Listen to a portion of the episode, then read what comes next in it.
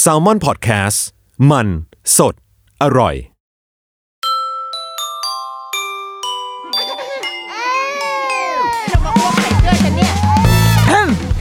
เดอะรุกี้มัมคุณแม่มือสมัครเลี้ยงกับนิดนก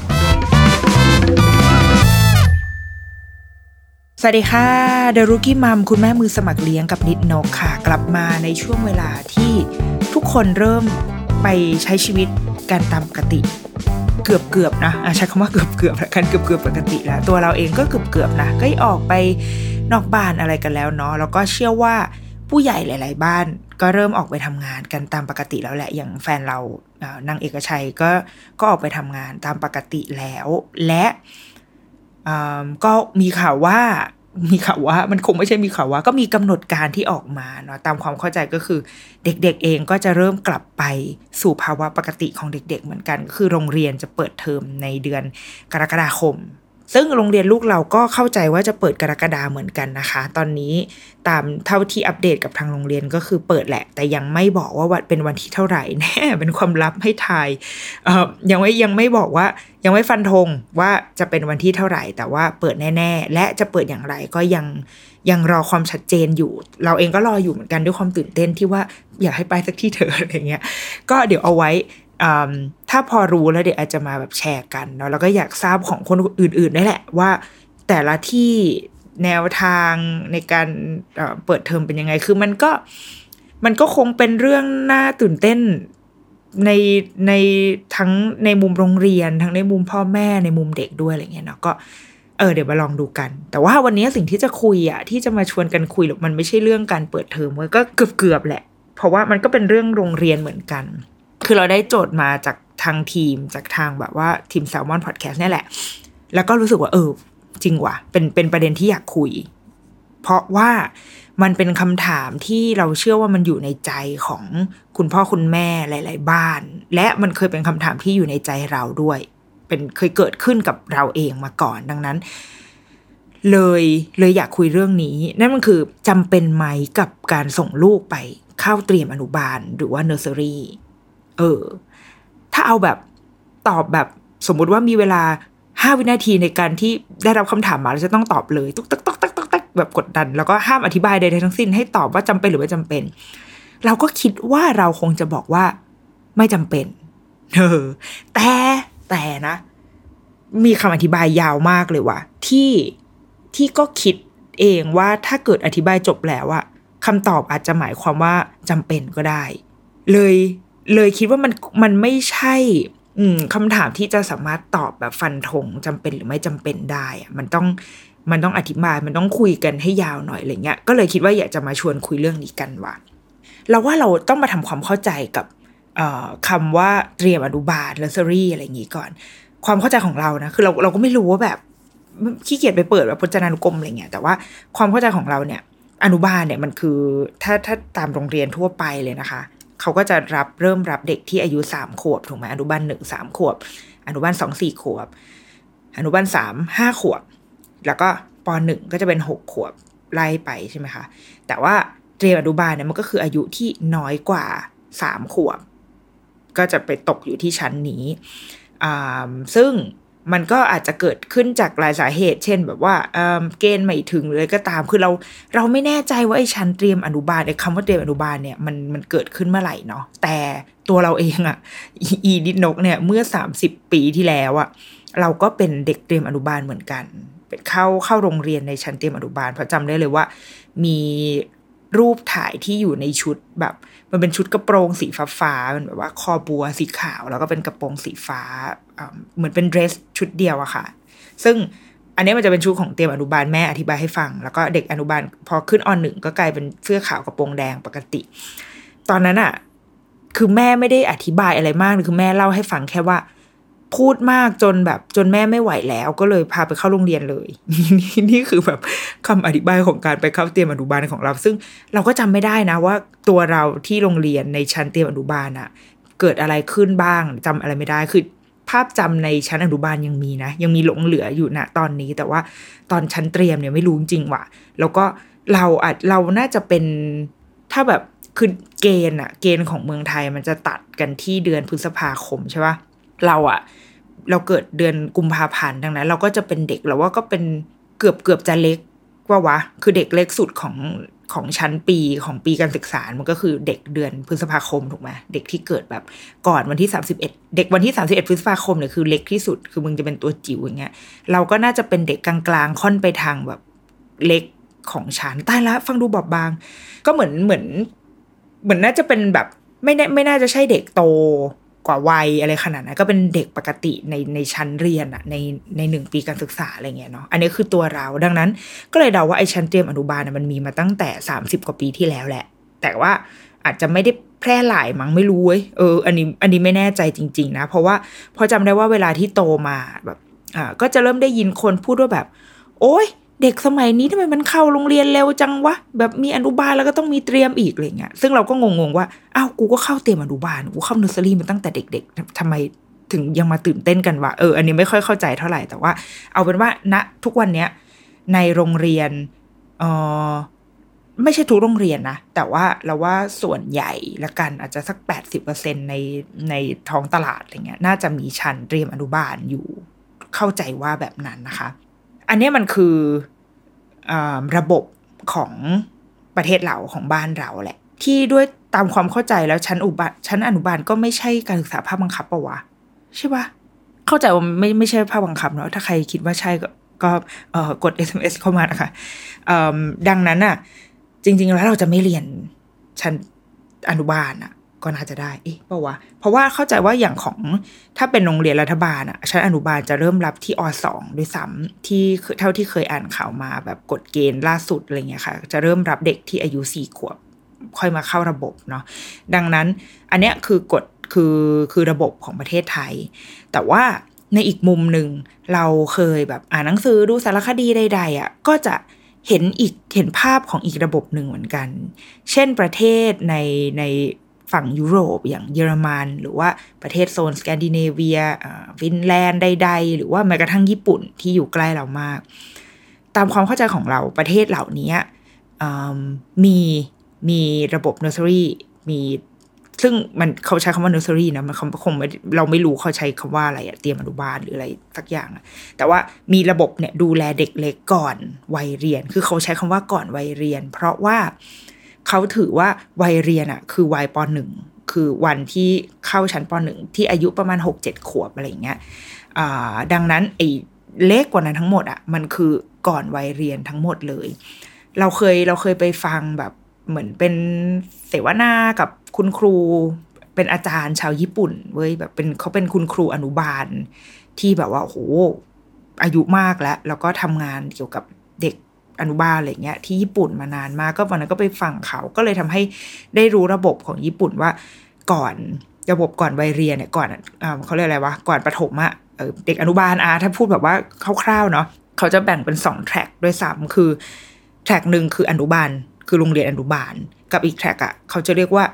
โยชิเอ็นโยโยเจียนโยเจียน ถ้าแบบว่าเรียกแบบเรียกเรียกแบบว่าเพี้ยนเพี้ยนหน่อยเนาะไอโยเจียนเนี่ยจะเป็นเหมือนสถานรับเลี้ยงเด็ก ซึ่งเด็กเนี่ยจะสามารถเลือกเข้าได้ทั้งสอง track คือมันมีความทับซ้อนกันมากคือโรงเรียนอนุบาลเนี่ยจะอยู่ under กระทรวงศึกษา แต่ว่าไอโยเจียนเนี่ย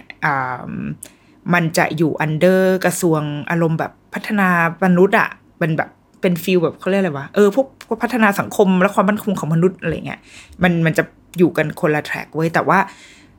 ทำหน้าที่เดียวกัน เอออาจจะมี function detail อะไรบางอย่างที่แตกต่างกันบ้างอะไรเงี้ยค่ะ แต่ว่าพ่อแม่หรือว่าเด็กญี่ปุ่นทุกคนมีสิทธิ์ที่จะเข้า access สิ่งนี้ได้อยู่ อาจจะมีเงื่อนไขบ้าง เช่นแบบว่าต้องทำไม่ต้องทำงานนะพ่อแม่ทำงานทั้งคู่ถึงจะได้รับสิทธิ์ก่อนหรือใดๆก็ตามนะแต่ว่ามันมีมันมีไอ้บริการตรงนี้อยู่ ซึ่งถ้าเราสังเกตแบบว่าเวลาดูหนังหรือดูซีรีส์หรือว่าเนี่ยดูยูทูบเบอร์ญี่ปุ่นใดๆเนาะเราก็จะสังเกตเห็นว่า เด็กอนุบาลเขาอะก็จะแต่งตัวอะไรก็ได้ พ่อแม่ต้องทำโอเบนโตะไปให้ด้วยซ้ำคือเหมือนมันมีความแบบ มันมีความลำลองประมาณหนึ่งของของการไปโรงเรียน เพราะว่าเเพราะเราเราเองก็เข้าใจว่า เพราะมันคือการดูแลเด็กก่อนวัยเรียนอะดังนั้นมันก็จะไม่มีอะไรที่เป็นเป็นแพทเทิร์นมากนัก แล้วก็เท่าที่วันนั้นคุยกับอาจารย์อย่างเงี้ยฟังเขาก็คือรูปแบบของของระบบก่อนวัยเรียนของญี่ปุ่นทั้งหมดก็คือเป็นการไปเล่น เป็นการแบบพาเด็กมาเล่นแล้วก็อาจจะแบบฝึกพวกกิจวัตรวินัยเล็กน้อยว่าแบบอาจจะต้องทำสไตล์ญี่ปุ่นอะแบบรักษาความสะอาดนะ พับพงพับผ้าอะไรอย่างเงี้ยก็เป็นเป็นสไตล์เด็กญี่ปุ่นเขาอะดังนั้นพ่อแม่มีหน้าที่ในการเตรียมอาหารทำโอเบนโตะไปให้ซึ่งเราว่ามันน่ารักนะคือแล้วก็ แต่ก็เหนื่อยคือบางทีนั่งดูแบบ พ่อแม่ญี่ปุ่นที่ทำโอเบนโตไปให้ลูกในวัยอันวานอะไรอย่างเงี้ยแล้วแบบโหแม่งคุณแม่นี่คือเหนื่อยสัตว์อะแต่ว่า แต่ก็ดีเพราะว่าลูกพอหลังจากลูกไปเราก็จะหายเหนื่อยถูกไหมดังนั้น เราก็ทำเบนโตะตรงนี้ให้เต็มที่ มันก็จะมีความลำลองประมาณหนึ่งหรืออย่างเช่น ในประเทศแบบฝั่งยุโรป เราอ่านหนังสือเล่มเลี้ยงลูกสไตล์เยอรมันนะคะเยอรมันมีเนาะของของสำนักพิมพ์ SandClock เขาก็มีพูดถึงเรื่องของโรงเรียนอนุบาลเหมือนกัน ที่ก็เป็นเป็นระบบเหมือนแบบเหมือนเหมือนกับรัฐสร้างมาเพื่อให้เพื่อ support พ่อแม่ที่จะต้องไปทำงาน ดังนั้น ไอไอสถานรับเลี้ยงเด็กเหล่านี้มันมีความมันมีความเป็น service หนึ่งของรัฐมากกว่า หรืออย่างเช่น โรงเรียนในโซนสแกนดิเนเวีย เหมือนที่เราเคยเล่าไปในสัก EP หนึ่งเนาะว่าเราเคยไปดูหนังเรื่องชื่อเรื่องว่า Childhood เนาะเป็นเป็นหนังที่เข้าใจว่าถ่ายที่สวีเดน ถ้าจำไม่ผิดนะคะ เขาก็เล่าถึงโรงเรียนอนุบาลเหมือนกัน เราเข้าใจว่าเป็นโรงเรียนอนุบาลเอกชน เพราะว่ามันมีแนวทางการสอนเขาสอนแบบแนววอลดอฟแต่ว่าเป็นภาพพอจะเป็นภาพแทน ภาพใหญ่ได้นิดหน่อยแหละ คือวันนั้นตอนที่เราดูหนังอะ่ะ มันก็เลยทำให้เราเข้าใจระบบการศึกษาของที่นั่นมากประมาณหนึ่ง เพราะว่าในหนังก็เราก็จะเห็นเด็กไปเล่นไปเข้าป่านู่นนี่ใช่ไหมมีกิจกรรมเล่านิทงเล่านิทานอะไรเงี้ย แต่ว่ามันมีฉากช่วงเช่วงท้ายๆเอานี้กำลังสปอยหนังนะคะ มีช่วงท้ายๆที่แบบเหมือนเด็กๆกำลังกินของกินข้าว แล้วก็มีฉากที่คุณครูจะอำลาเด็ก ว่าเฮ้ยเนี่ยเป็นวันสุดท้ายแล้วนะ แล้วก็ เราเราเจอกันมากี่ปี เด็กๆ เติบโตขึ้นมากเนี่ย ผ้าคลุมจากเดิมผ้าคลุมอะเคยอยู่ที่แบบข้อเท้าหนูตอนนี้มันขึ้นมาที่หัวเข่าหนูโตขึ้นมากเลยนะอะไรเงี้ยคุณครูก็มีร้องให้แล้วแล้วก็แต่คุณครูพูดประโยคหนึ่งถ้าเราคือเราจำประโยคมันแม่นไม่ได้ แต่ว่าความหมายมันคือประมาณว่า หนูกำลังจะไปเป็นนักเรียนแล้วนะ ต่อไปกำลังจะได้ไปเป็นนักเรียนแล้วนะ ซึ่งพอวันนั้นเราดูหนังแล้วเลยแบบ อ๋อ ที่ผ่านมานะมึงไม่ได้นับว่าเป็นนักเรียนนะเออ เรามันเลยทำให้เราเข้าใจ คือแค่ประโยคนั้นอะทำให้เข้าใจมากขึ้นว่า อ๋อ จริง ๆ แล้วไอ้โรงเรียนอนุบาลเนี่ยมันมันสร้างมาเพื่อแค่นี้แหละ เหมือนเพื่อมาดูแลหรือเพื่อมา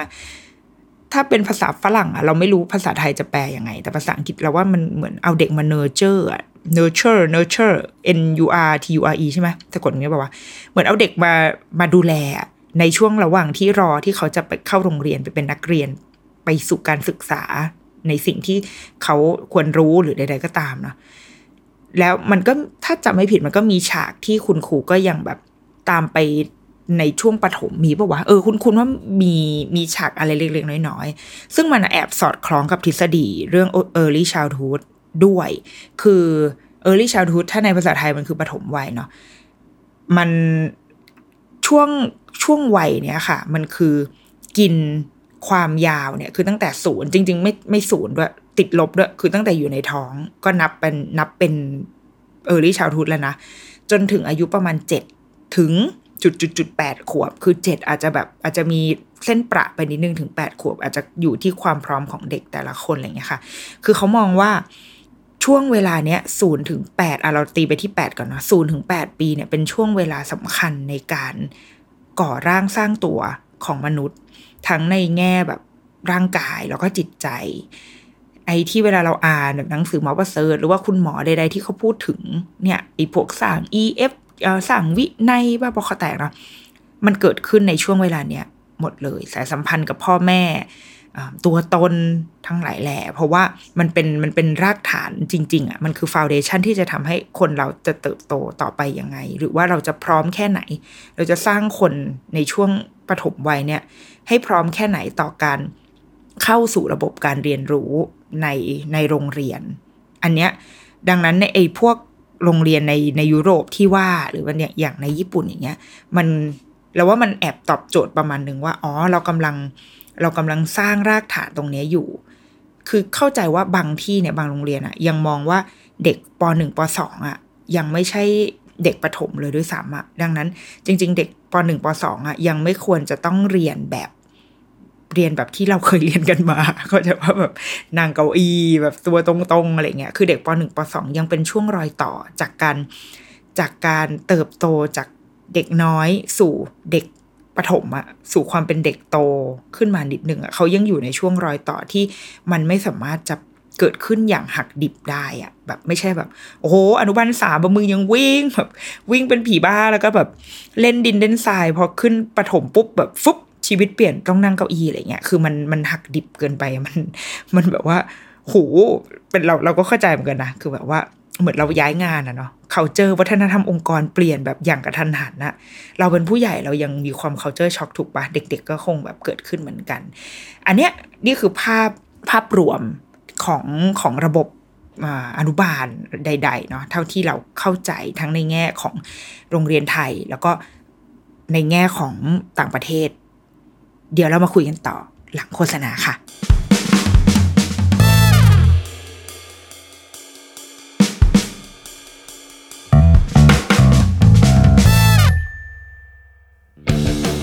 วัสดีครับ ผมทอมจากกรีฑยมพยอม โฮสต์รายการ Survival Trip เที่ยวนี้มีเรื่องในเครือ s t a l m o n Podcast ครับแม่คุณผู้ฟังครับ นี่พูดไปก็จะหาว่าโฆษณา แต่นี่คือรายการผมเองครับ อยากจะชวนทุกคนมาฟังกันครับผม รายการ Survival Trip เที่ยวนี้มีเรื่องพอดแคสต์ที่จะพาไปพูดคุยกับผู้ประสบภัยทางการท่องเที่ยวครับ ถึงแม้ว่าเรื่องนั้นนะครับอาจจะทำให้ทริปหมดสนุก แต่ว่าก็ได้เรื่องจุกๆกลับมาเล่าสู่กันฟังไอ้ยะใครที่กำลังจะวางแผนไปเที่ยวนะครับนี่มาเลยมาฟังกันเลยครับ เพื่อจับพลัดจับผลูเจอเหตุไม่คาดฝันเกิดขึ้นกับคุณ คุณจะได้ทำตัวถูกครับ ติดตามได้เลยครับ ทุกวันพฤหัสบดี ทุกช่องทางของ s ซ l m o n Podcast ครับ Survival Trip เที่ยวนี้มีเรื่องกับทอมจากกรีฑโยมพยอม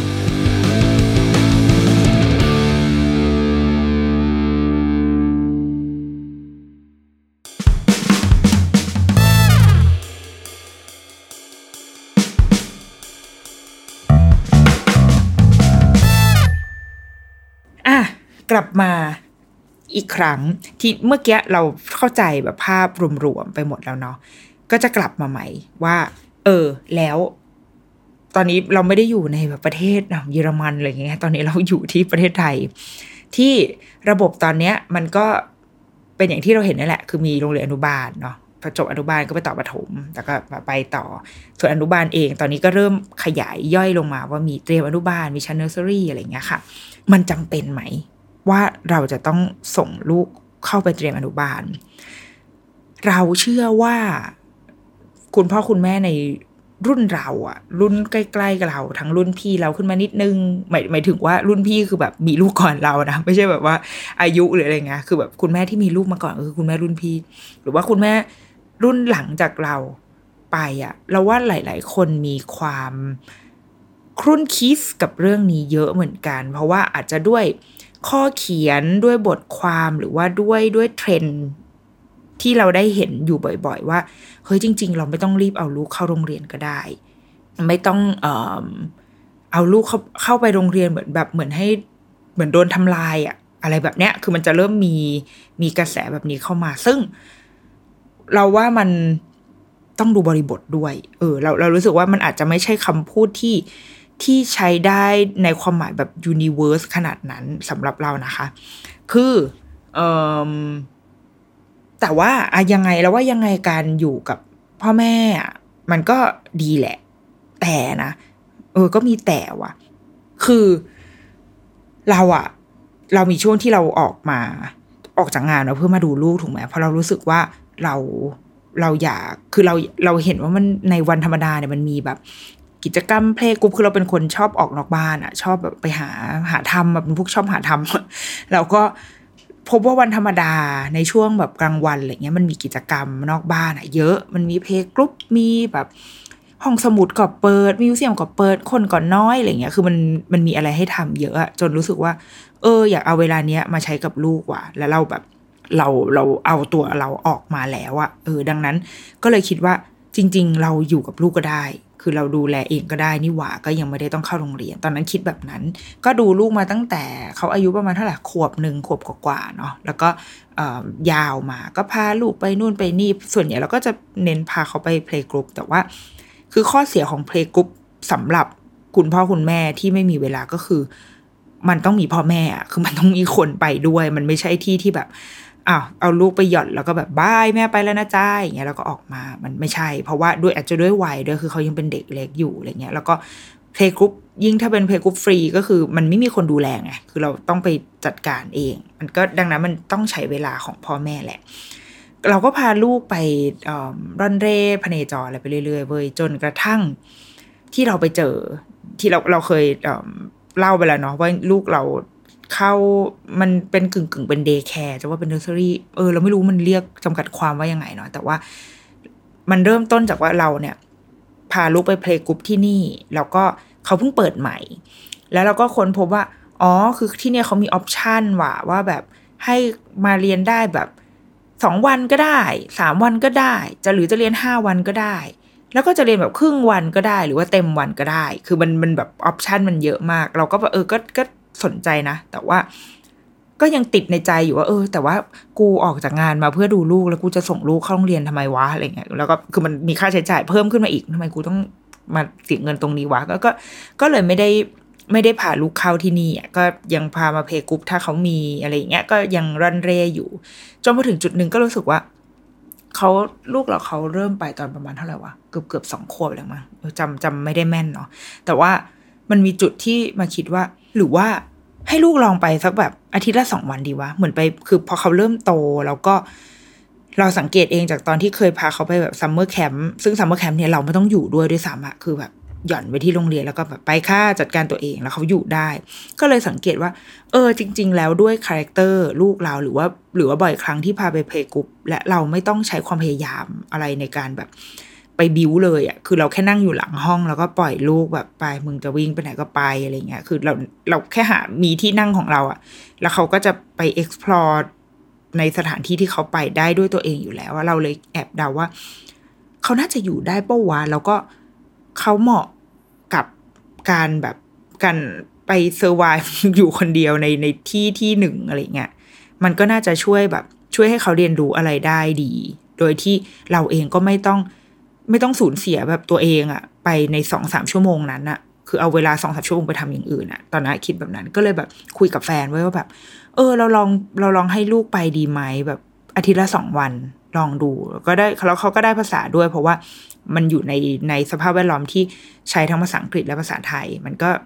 ก็คือเราไม่ได้คาดหวังในมุมภาษาแบบโหลูกออกกลับมาจะต้องพูดภาษาอังกฤษ ปรออะไรเงี้ย แต่เราแค่อยากให้เขารู้ว่าโลกนี้มันมีภาษานี้อยู่นะ แล้วก็จงไปอยู่ในที่ที่ที่ที่เออมีคนอื่นที่เขาพูดภาษาอื่นด้วยเหมือนกัน แค่นั้นเราเราหวังแค่นั้นเองว่าให้เขารู้ว่ามันเป็นมันเป็นกฎธรรมดาของโลกที่ว่าแบบบางในบางที่ก็อาจจะมีคนพูดภาษาที่เขาไม่คุ้นเคยนะ แต่ถ้าเขาอยู่กับมันมากๆเขาก็จะคุ้นเคยไปเอง เราต้องการหลักการด้านภาษาของเราเราต้องการแค่นั้น ก็เลยลองส่งลูกไปไว้นั่นก็คือจุดเริ่มต้นที่ที่ทำให้เราส่งลูกเข้าเนอร์เซอรี่ ดังนั้นถ้าเกิดจะมาตอบอีกคำถามที่ว่าจำเป็นไหม กับการส่งลูกไปเข้าเตรียมอนุบาลหรือเนอร์เซอรี่เนี่ย เราว่าสิ่งที่คุณพ่อคุณแม่จะต้องพิพินาเนาะพิจารณาเราว่ามันมีข้อแรกเลยนะคือพ่อแม่ไหวไหม ไหวไหมในที่นี้อะคือหนึ่งคือไหวไหมทั้งในแง่ เราดูแลลูกไหวไหม เพราะว่าเราเข้าใจว่าสมัยเนี้ย ทุกคนทำงานอะ ผู้หญิงผู้ชายทำงานหมด พ่อแม่ทำงานหมด แล้วก็ชีวิตขับเคลื่อนด้วยเงินเนาะแบบค่าใช้จ่ายลูกก็มีมากมาย เดี๋ยวจะเข้าโรงเรียนฉันก็ต้องหาค่าเทอมอีกดังนั้น เราต้องทำงานอะทุกคนต้องทำงาน มันแน่นอนอยู่แล้วว่า ถ้าเราทำงานมันก็จะไม่มีคนดูแลลูกออปชันต่อมาในการดูแลลูกก็คือปู่ย่าตายาย หรือว่าอาจจะเป็นพี่เลี้ยง ซึ่งเราก็จะรู้สึกว่า เออ การที่ลูกอยู่กับคนเหล่านี้ มันก็ดีเพราะว่าอยู่ที่บ้านแล้วก็ อย่างน้อยเราก็ไว้ใจได้อะไรเงี้ยเนาะ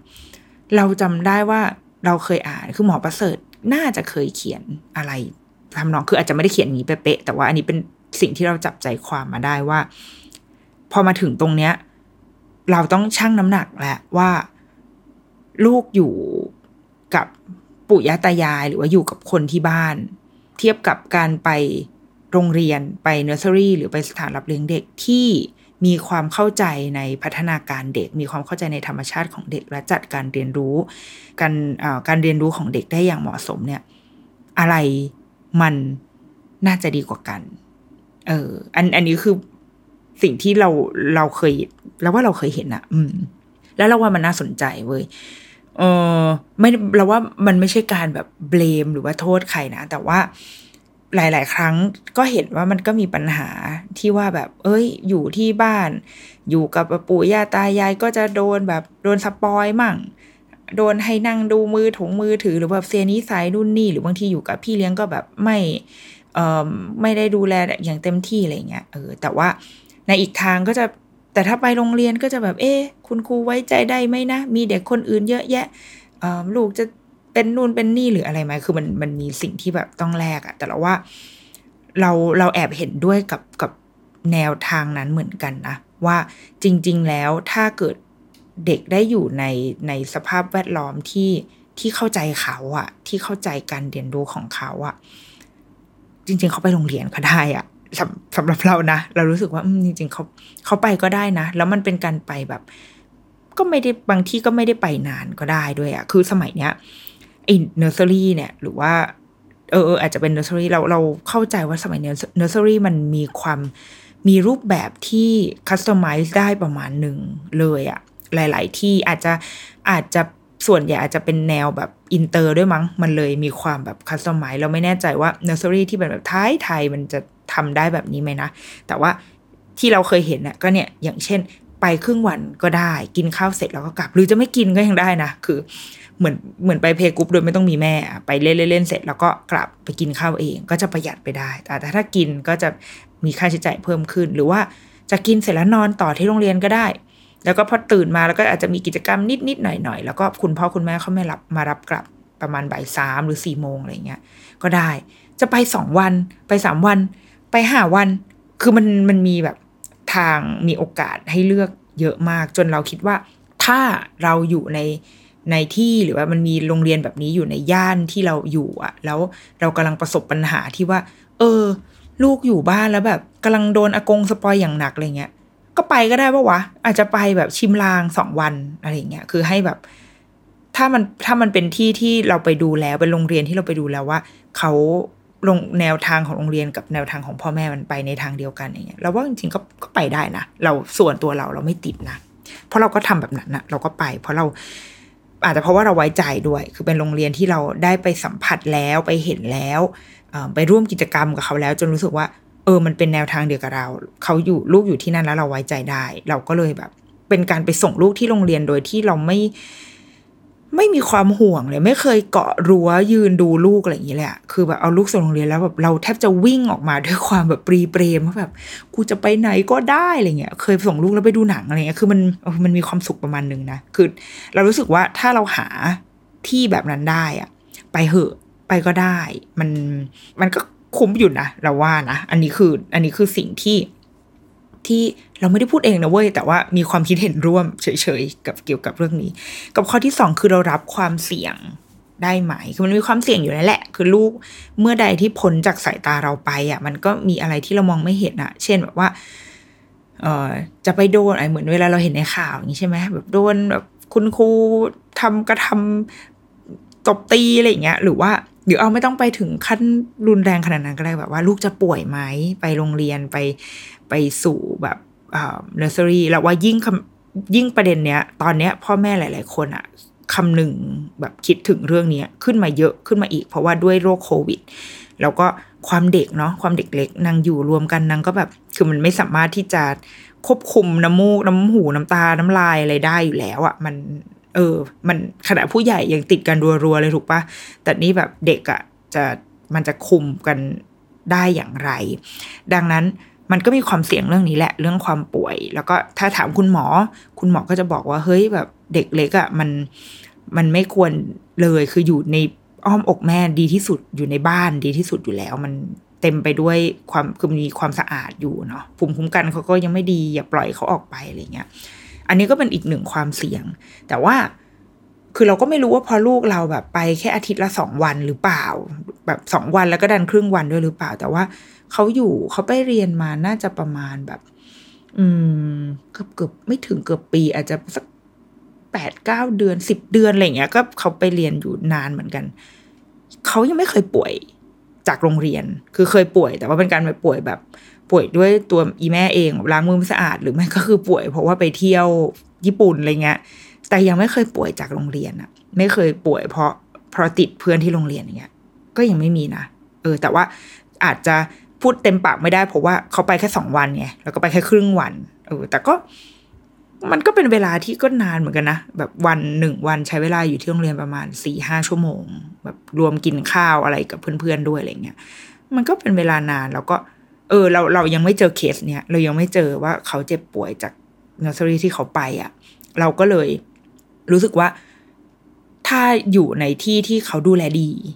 แบบแล้วเราเชื่อว่าสถานรับเลี้ยงเด็ก หรือว่าเนอร์เซอรี่ใด ๆ ก็ตามหลาย ๆ ที่หลาย ๆ แห่งตอนเนี้ยเขามีมาตรการแบบโหเข้มข้นยิ่งมีอีโควิดเนี่ยแบบมันก็โดนกดดันมาอีกทางถูกไหมเพราะว่าถ้าจะเปิดแกก็ต้องมีมาตรการเหล่านี้ คือแล้วว่าเขามีมีมีมาตรการในการดูแลค่อนข้างแบบโอเคอยู่แล้ว ที่เหลือมันคือเรื่องของแบบพ่อแม่แล้วว่าพ่อแม่ทุกแต่ละบ้านอะว่าเราจะดูแลลูก ยังไงเราจะส่งลูกแบบไหน เข้าไปในโรงเรียนอะไรเงี้ยมันก็เป็นความไว้ใจกันเองในหมู่แบบพ่อแม่แล้วว่าเออเราเราเลย โดยส่วนตัวเราเลยรู้สึกว่าเรื่องนี้อืมมีโอกาสเกิดแหละ ใช่แบบเด็กไปเด็กเล็กไปโรงเรียน แต่ว่าเรายังไม่เจอ เราก็เลยโอ้อาจจะโชคดีนะข้อโต๊ะได้ก็ก็ก็เออออกไปแต่ว่า เออ หรือว่าถ้าวันไหนแบบลูกเราแบบไม่สบายเราก็ก็ไม่ได้ให้ไปอะอะไรแบบเนี้ยมันมันคงเป็นความรับผิดชอบร่วมกัน แล้วก็มาตรการดูแลของที่โรงเรียนด้วย อืม ดังนั้นเราว่าถ้าพพิจารณาในสองสิ่งนี้คือแบบพ่อแม่เองแบบคิดว่ายังไง เราเคยแบบอ่าน หรือว่าเคยคุยกับหลาย ๆ คนเหมือนกันที่แบบว่าหนึ่งอันหนึ่งคือคุณหมอคือหมอประเสริฐอะแก ก็จะมีเคยเขียนเหมือนกับว่าเฮ้ยเด็กแบบก่อนสามขวบแบบไม่ควรไปโรงเรียนเลยนะอะไรเงี้ย แต่อันเนี้ยเราเราเข้าใจว่า คุณหมอเขียนด้วยแบบ คือเหมือนเขียนเพื่อให้มันชัดเจน เพื่อให้คนไปตัดสินใจง่าย แต่จริง ๆ แล้วมันมีแบบมันมีบริบทมากกว่านั้นนะเออเราเราเลยรู้สึกว่า มันไปยึดติดกับตัวเลขอะขนาดนั้นอะไม่ได้ คืออาจจะต้องย้อนมาดูความพร้อมของแต่ละบ้านอะด้วย เราคิดว่าอะสมมติว่าตอนนี้ฉันกำลังจะมาช่วยคุณพ่อคุณแม่ตัดสินใจเนาะเราคิดว่าหนึ่งถ้าเป็นบ้านที่ตอนเนี้ยคุณพ่ออีเตอร์คุณพ่อหรือคุณแม่แบบ มีเวลาอยู่กับลูก คืออาจจะออกจากงานหรือว่าอาจจะทำงานอิสระทำงานอยู่ที่บ้าน พอจะมีเวลาที่จะดูแลลูกอยู่ได้ อันนี้คือพร้อมทั้งเวลาและพร้อมทั้งตัวเอง ใจก็พร้อมอะไรเงี้ย เราคิดว่าไม่จำเป็นกุเราว่าพ่อแม่ดูแลได้ แล้วก็ดูแลได้โดยแบบโดยที่ไม่ต้องมานั่งจัดการเรียนการการเรียนรู้อะไรให้มันแบบ ให้มันเวอร์วังอลังการก็ได้แค่ให้เราได้ใช้เวลากับเขาเรียนรู้วิถีชีวิตไปด้วยกันอะไรเงี้ย เราคิดว่าถ้าเป็นเคสนี้นะไม่จำเป็นสองคุณพ่อคุณแม่อาจจะ เเริ่มไปทำงานแล้วเป็นกลุ่มที่ทำงานทั้งคู่ แล้วก็มีคนที่บ้าน อันนี้ลูกอยู่กับคนที่บ้าน เป็นแบบว่าอากงอาม่าปู่ย่าตายายที่เป็นคนช่วยดูแลให้ แล้วปู่ย่าตายายเป็นคนที่ค่อนข้างแบบแอคทีฟคือเราอะเราอันนี้เป็นสิ่งที่เราประสบพบเจอมาเองเว้ยว่าเราได้อยู่ท่ามกลางปู่ย่าตายายของแบบอ่า เขาเรียกอะไรมันต้องเป็นอะไรวะปู่ย่าตายายของเพื่อนลูกอะคือคนรุ่นลูกอะเออ ที่แอคทีฟแล้วก็แบบเอาจริงบางคนทันสมัยกว่าพ่อแม่อีกอะคือทันสมัยในแง่การเลี้ยงเด็กอะในแง่การเปิดรับอะเหมือนเพื่อนเราอย่างเงี้ย ไปแบบฟังหมอประเสริฐอย่างเงี้ย ก็เอาแบบอากงอาม่าไปฟังด้วย อะไรแบบเนี้ย คือ คือมันมีมีมีปู่ย่าตายายที่ตอนนี้เปิดรับมาก ๆ เราเคยจัดงานที่เป็นที่เคยเล่าให้ฟังครั้งหนึ่งนะคะจัดงานเรื่องแบบ เอาคนรุ่นแม่รุ่นยายอะไรมานั่งคุยอะเฮ้ยมีคุณยายที่ active เยอะมากอากงที่ active เยอะมาก ถ้าเป็นแบบเนี้ยไม่ต้องเข้าโรงเรียนก็ได้ อยู่กับอาม่าอากง คุณตาคุณยายก็ได้เออเราว่าดีซะอีกด้วยที่ทำอากงอาม่า คุณตาคุณยายอะก็จะมีแบบมีพลังชีวิตมากขึ้นอะ เราเคยไปแบบ ไปคลาสยิมอะยิมแบบที่เอาเด็กไปโหนบ้าเออกระโดดโลดเต้นอะไรเงี้ยเนาะ แล้วก็ในในชั้นวันนั้นมีเด็กประมาณสามคน ก็มีเราเป็นแม่ใช่ไหมแล้วก็อีกบ้านหนึ่งก็เป็นพี่เลี้ยง กับอีกบ้านหนึ่งอะ เป็นอากงอะกับอาม่ามาสองคนอะ และอากงแกวิ่งแบบวิ่งตายอะ วิ่งแบบวิ่งสู้ชีวิตวิ่งเร็วกว่ากูอีกอะคือแบบโหอากงฟิตมากคือแบบ และอากงสนุกมากอากงพาแบบพาอีหลานวิ่งไอ้คุณครูบอกให้ทำอะไรให้ยกให้ดึงอะไรเงี้ยทำหมดคือ เออ คือมันมันก็คืนชีวิตแล้วก็มันมันทำให้เวลาของของอากงอาม่า มันเต็มไปด้วยคุณค่า คือเขาได้ทำอะไร เขาได้กลับมาเลี้ยงหลานมาได้เห็นชีวิตที่แบบค่อย ๆ เติบโตอะไรเงี้ยเนาะถ้าเราอยู่กับคนที่พร้อมเลี้ยงอากงอาม่าพร้อมเลี้ยงมากพร้อมทุ่มเทมากแล้วว่าไม่ต้องเข้าโรงเรียนเว้ยให้เขาดู รอจนเมื่อไหร่ที่ลูกพร้อมที่สุดแล้วค่อยแบบ ค่อยไปโรงเรียน อยู่บ้านนี่แหละ ดีแล้ว แต่ถ้าเกิดเราแบบ พ่อแม่ก็ไปทำงานเว้ยอากงอาม่าบางบ้านอากงอาม่าก็ไม่พร้อมเลี้ยง คือยังทำงานอยู่เหมือนกัน หรืออย่างเช่นแบบสุขภาพไม่ดีดูแลไม่ไหวหวะอะไรเงี้ย คือไม่มีทางเลือกอื่นแล้ว เราว่างั้นก็ไปเว้ยไปโรงเรียนไปเนอร์เซอรี่ไปเตรียมอนุบาลได้ ไม่ต้องรู้สึกผิดด้วยเราเรารู้สึกว่ามันมีความหนักอกของพ่อแม่หลาย ๆ คนที่รู้สึกแบบ รู้สึกผิดอะมันเหมือนแบบขัดตำรา คือไม่ได้ตรงไปตามแบบตำราการเลี้ยงเด็กที่ว่าแบบเด็กยังไม่ควรเข้าโรงเรียนอะไรเงี้ย เรารู้สึกว่าตำรามันไม่ได้มีมาเพื่อเพื่อด่าหรือว่าเพื่อโทษเพื่อเบลมใครอะตำรามันก็อยู่ของมันตรงนั้นแหละ เออ มันมันมันก็เป็นหลักการที่อะก็ก็ว่าจะว่าจริงก็ได้ ก็ก็คงจริงแหละมันเป็นหลักทางวิชาการถูกปะแต่ว่าในความเป็นจริงอะ่ะ มันชีวิตเนาะชีวิตก็คือชีวิตมันก็มันก็ต้องพร้อมที่จะแบบยืดหยุ่น หรือว่าพร้อมที่จะปรับตัวไป ดังนั้นถ้าเรารู้สึกหนักหนักในอกมากๆว่าแบบไอ้เชี่ยเอ้ยกูต้องพาลูกเข้าโรงเรียนเชี่ยรู้สึกผิด รู้สึกแบบพอมองไปเข้า Facebook แล้วเห็นลูกคนอื่น อยู่ในอ้อมกอดพ่อแม่อะไรเงี้ยก็ไม่ต้องดูว่าแบบว่า deactivate ไปสักสองอาทิตย์ก็ได้ แล้วก็เราว่าหาหาที่ที่ที่มันเป็นสภาพแวดล้อมที่ดีให้กับลูก ที่ดีที่สุดเท่าที่เราจะเลือกได้ อืมเราว่าสำหรับเราคือเราอันนี้โดยส่วนตัวจุดยืนโดยส่วนตัวคือเราว่าไปเนอร์เซอรี่ได้ไปเตรียมอนุบาลได้ แต่บนเงื่อนไขที่ว่าเนอร์เซอรี่กับเตรียมอนุบาลที่เราจะไปอะต้องเป็นที่ที่เหมือนดูแลลูกแทนเราอะเหมือนช่วยเลี้ยช่วยเราเลี้ยงลูกอะไม่ใช่เอาลูกเราไปไปเรียนอะ เออ เรารู้สึกแบบนั้น เรารู้สึกว่า และและตอนนี้มันมีโรงเรียนแบบนี้อยู่มากมายเว้ยเยอะแยะเราว่าถ้าหากันดีๆนะเราเท่าที่เราเคยแบบ เคยหาเคยหาข้อมูลดูแล้วว่ามันมันเริ่มจะมีอะไรแบบนี้เยอะ หรือบางที่มันไม่ได้อยู่ใน setting ที่เป็นโรงเรียนด้วยซ้ำอะ่ะมันเป็นเหมือนอย่างที่ลูกเราไปเรียนมันเขาจะใช้คำว่าสถานรับเลี้ยงเด็ก เพราะว่าด้วยข้อกฎหมายใด ๆ มันไม่สามารถจดว่าเป็นโรงเรียนได้อะไอ้ format สถานรับเลี้ยงเด็กเนี่ยมีเยอะแยะ เลยที่ที่พร้อมจะรับเด็กแล้วเขาแล้วเขามีความเข้าใจเขามีบุคลากรที่เข้าใจเรื่องการการเลี้ยงเด็กการดูแลเด็กอะ่ะ มันก็เหมือนกับเรา เราได้พี่เลี้ยงอะ่ะ เหมือนเราจ้างพี่เลี้ยง แต่อันนี้คือเราเราแค่พาลูกไปหาพี่เลี้ยง ซึ่งพี่เลี้ยงอยู่ที่โรงเรียน แล้วก็เขาก็ข้อดีมันก็คือมันมีฟ a ซิลิตี้อะไรหลาย ๆ อย่างที่เราเราอยู่บ้านเราไม่ต้องเตรียมเองแบบ ต้องมานั่งแบบล้างสีอย่างเงี้ยมานั่งต้องมาเตรียมดินอะ คือแบบเตรียมดินให้ลูกปั้นอะไรเงี้ยเราไม่ต้องทำเพราะว่าโรงเรียนมีให้ทำไมกูต้องทำเสียงต่ำเออ คือ ถ้ามองข้อดีของโรงเรียนอะมันก็มีมากมายเว้ยแบบอย่างเรานะ เราชอบที่ว่าเราไม่ต้องทำอาหารเที่ยงให้ลูกกิน เพราะว่าโรงเรียนทำให้ แค่นี้ก็มีความสุขแล้วอะคือมันมันอะไรที่มันทำให้เราหายเหนื่อยได้อะก็ใช้มันไปบ้างเหอะ ไม่เป็นไร เราสำหรับเรานะ เราว่าถ้าเราไปในที่ที่เรา เราเลือกแล้วว่าแบบเออมันมันเรารับได้ในแนวทางของเขาแล้วเขาเข้าใจเราประมาณนึงไปเหอะ แต่ถ้าอะถ้าถ้าเป็นถ้าด้วยแนวทางของเรานะถ้าเป็นจุดยืนของเรา แล้วแบบว่า เฮ้ย ไปลูกต้องไปเข้าเตรียมอนุบาล เพราะว่าเดี๋ยวจะได้แบบไปเริ่มแบบเรียน เดี๋ยวเหมือนมีมีเป้าหมายในทางแบบในทางวิชาการอะไรขึ้นมาหน่อยเอออันนี้เราอาจจะรู้สึกว่า ใจเย็นๆก็ได้คุณแม่คือเหมือนแบบ รู้สึกว่าเฮ้ยทำไมลูกยังท่องกอไก่ไม่ได้ ไปเข้าโรงเรียนดีกว่าจะได้เข้าจะได้ท่องได้อะไรเงี้ยอะถ้าถ้าเป็นแบบนี้นะ ถ้าโดยส่วนตัวเราอะเรารู้สึกว่าเดี๋ยวก่อนก็ได้ มันแบบเราเรายังรู้สึกว่าเด็กวัยเตรียมอนุบาลเนอร์เซอรี่มันยังไม่ต้องอะมันยังไม่ต้องมารู้ลูกเรานี่คือแบบ คือกอไก่นี่คือไม่กระดิกไม่รู้เรื่องรู้ราวอะไรเลยอะไม่ไม่มีความ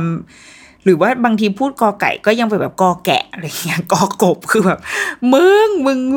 ลูกกูจะเรียนรอดไปเนี่ยคือแบบเออ แต่เรารู้สึกว่ามันคือเด็กสองสามขวบอะมันยังไม่ต้องรู้อะไรเหล่านี้ก็ได้เราว่าสุดท้ายแล้วทุกคนกลับมาที่เป้าหมายที่ว่าเราจะส่งเด็กไปที่เนอร์เซอรี่หรือว่าเตรียมอนุบาลอะ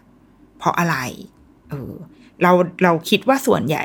ของพ่อแม่ส่วนใหญ่ทุกคนคือมันคือเรื่องของเวลาที่ว่าเราไม่มีเวลาที่จะดูแลลูก และเราจะต้องหาตัวช่วย ที่จะมารับ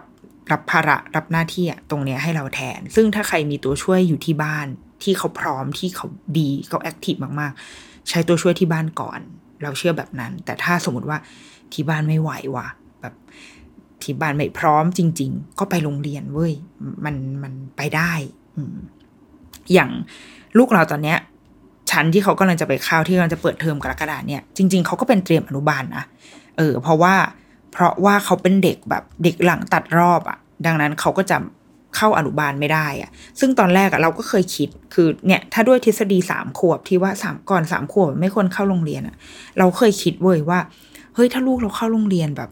ตอนเนี้ยตอนเดือนกรกฎาจริง ๆ มันต้องเปิดเทอมเดือนพฤษภาถูกไหมถ้าลูกเราเข้าโรงเรียนตอนเนี้ยเขาก็จะเป็นแบบเขายังไม่ครบสามขวบเลยอะไอ้เชี่ยได้ปะวะ ผิดตำราเลยแต่ว่าเมื่อผ่านตอนนั้นคือคิดเมื่อตอนแบบนานมากละตอนที่ยังเป็นแม่ละอ่อนอยู่ แต่ว่าพอหลังจากชีวิตหยาบกร้านมากขึ้นเรื่อยๆ แล้วก็แบบผ่านการเห็นการศึกษาอะไรมามาประมาณหนึ่งก็เลยรู้สึกว่า โอ๊ย มันแบบมันคือแบบตัวเลขอะ เราเรารู้สึกแบบนั้น คืออาจจะด้วยว่า เรารู้สึกว่าลูกเราก็มีความพร้อม เหมือนเขาเวลาเขาอยู่ในสภาพแวดล้อมใหม่ ๆ ที่ไม่ใช่บ้านอะเขาเขาตื่นตัวแล้วเขาพร้อมจะเรียนรู้อะเขาเขาไปได้อะเออแล้วเราว่าอีอีลูกเรามันเป็นคนแบบนี้มากกว่าคือ อาจจะปรับตัวเข้ากับสภาพแวดล้อมใหม่ ๆ ได้ค่อนข้างง่ายหน่อย และเรียนรู้ได้ดี ดังนั้น เราเลยไม่ค่อยกังวลเท่าไหร่ แล้วก็ด้วยแต่ด้วยช่วงอายุเขาช่วง เกณฑ์ของเขาเนี่ยจะอยู่ในชั้นเตรียมอนุบาล ดังนั้นเขาก็จะไปเริ่มเรียนปีเนี้ยเป็นชั้นเตรียมอนุบาล แต่ว่าในความรู้สึกเราอะมันไม่ใช่เตรียมอนุบาล มันก็คือการเข้าเข้าโรงเรียนก็เหมือนเข้าอนุบาลนั่นแหละ เออ มันเราเรารู้สึกว่าไอ้ชั้นเตรียมอนุบาลมันอาจจะมีความแบบมีความมีความฟิกในแง่แบบในแง่คำแล้วก็ช่วงวัยอะไรอยู่ประมาณหนึ่ง เราเลยชอบคำว่า nursery มากกว่าคำว่า nursery มันดูแบบ มันดูเปิดกว้างกว่านิดหนึ่งเนาะเออ เราก็เลยไม่ได้รู้สึกว่าการเข้าเตรียมอนุบาลมันเป็นแบบเป็นเรื่องผิดอะไรอะ่ะสำหรับเรา ขนาดว่าเราเองก็ก็ทำงานที่บ้านอะไรเงี้ยเออก็ก็เคยคิดมีคนก็เคยถามเหมือนกันว่าเออแล้วทำไมต้องแบบเข้าโรงเรียนเราก็รู้สึกว่า โอ้กูก็อยากมีเวลาบ้างไหมล่ะแบบ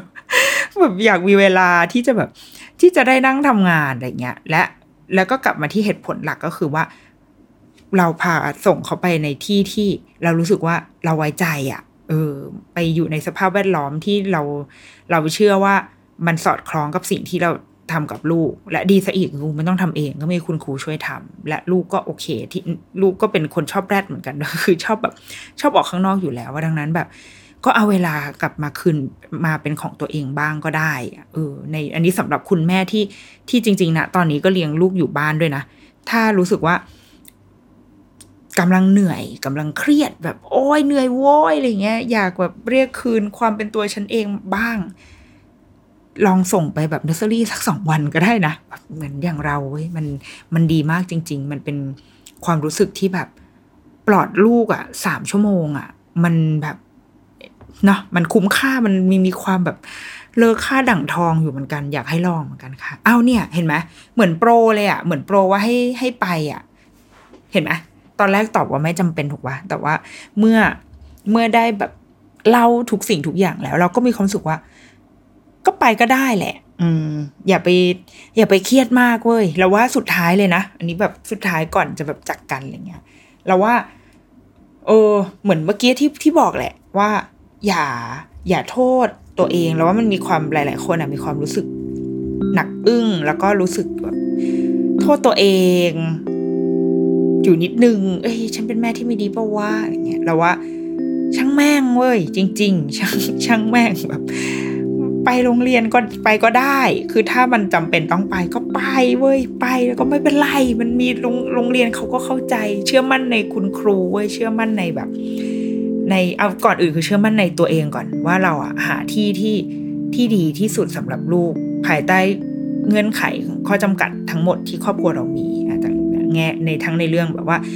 การเดินทางพิกัดที่ทำเลที่ตั้งถูกไหมบางคนแบบบ้านเหมือนตั้งอยู่ในแบบว่าจักรวาลทางช้างเผือกที่แบบกูไม่ใกล้โรงเรียนหาอะไรเลย บนโลกใบนี้อะไรเงี้ยมันก็มีนะมีเพื่อนเราบางคนที่แบบ มึงทำไมบ้านกูถึงแบบไม่มีโรงเรียน ทั้งไม่ต้องไม่ต้องพูดถึงโรงเรียนที่ดีโรงเรียนทางเลือกเลยนะคือไม่มีโรงเรียนอยู่แถวนี้เลยอย่างเงี้ยมันมีคนแบบนี้อยู่เหมือนกัน เออคืออะเรื่องพิกัดก็ส่วนหนึ่ง เรื่องแบบค่าใช้จ่ายเรื่องเงินอะไรเงี้ยก็ส่วนหนึ่งดังนั้น เอาให้ มันคงไม่มีคำว่าดีที่สุด แต่ว่ามันคือที่ที่เหมาะที่สุดที่ที่เราสบายใจที่สุดที่แบบได้ส่งลูกไปอะไรเงี้ยแล้วก็สุดท้ายอะเราว่ามันอยู่ที่เราเว้ยแบบเวลาที่เขาอยู่ที่โรงเรียนมันกี่ชั่วโมงอะห้าหกชั่วโมงนี่ใช่ไหมหรือเกินวะเออประมาณนั้นแหละห้าหกเจ็ดชั่วโมงอะแต่ว่าที่เหลือก็คือเขาก็กลับมาหาเราแล้วเว้ยกลับมาหาคนที่บ้านอะสุดท้ายมันก็บ้านมันก็ยังเป็นที่ที่ที่ที่ทุกคนอยากจะกลับมาหาอยู่เสมอแหละ ดังนั้น ช่างแม่งอะไรที่มันแบบ มันจะทำให้เราเครียดหรือว่า ทฤษฎีมันมีใช่ สิ่งที่ดีที่สุดมันมีอยู่เว้ยแต่ว่ากูก็ทำดีที่สุดได้เท่านี้ ก็แค่นั้นเอง แล้วก็ move on ค่ะคุณพี่แล้วก็ใช้ชีวิตต่อไปแล้วก็นั่นแหละทำบ้านทำตัวเราอะเมื่อวันที่เรากลับบ้านมา ตอนเวลาที่เรากลับบ้านมาตอนเย็นเสาร์อาทิตย์ที่เราอยู่กับลูกก็ทำให้มันดีที่สุด แค่นั้น และการส่งลูก ไม่ว่าจะส่งไปเนอร์เซอรี่ไปเตรียมอนุบาลหรืออะไรก็ตามอะมันก็จะเป็นแค่เรื่อง แค่เรื่องหนึ่งในชีวิตที่ผ่านเข้ามาแล้วมันก็จะผ่านไปเว้ยแล้วเราก็ใช้ชีวิตกันต่อไปแค่นั้นเองโอ้ยเนี่ย ฉันว่าฉันจะไม่ยาวอะ ยาวอีกแล้วอะ ก็นั่นแหละ ถ้าไม่ยาวก็ไม่ใช่รายการกูได้รู้กี่พัมอาทิตย์นี้จบลงไปแบบยาวๆนะคะ พบกันใหม่สัปดาห์หน้า สวัสดีค่ะ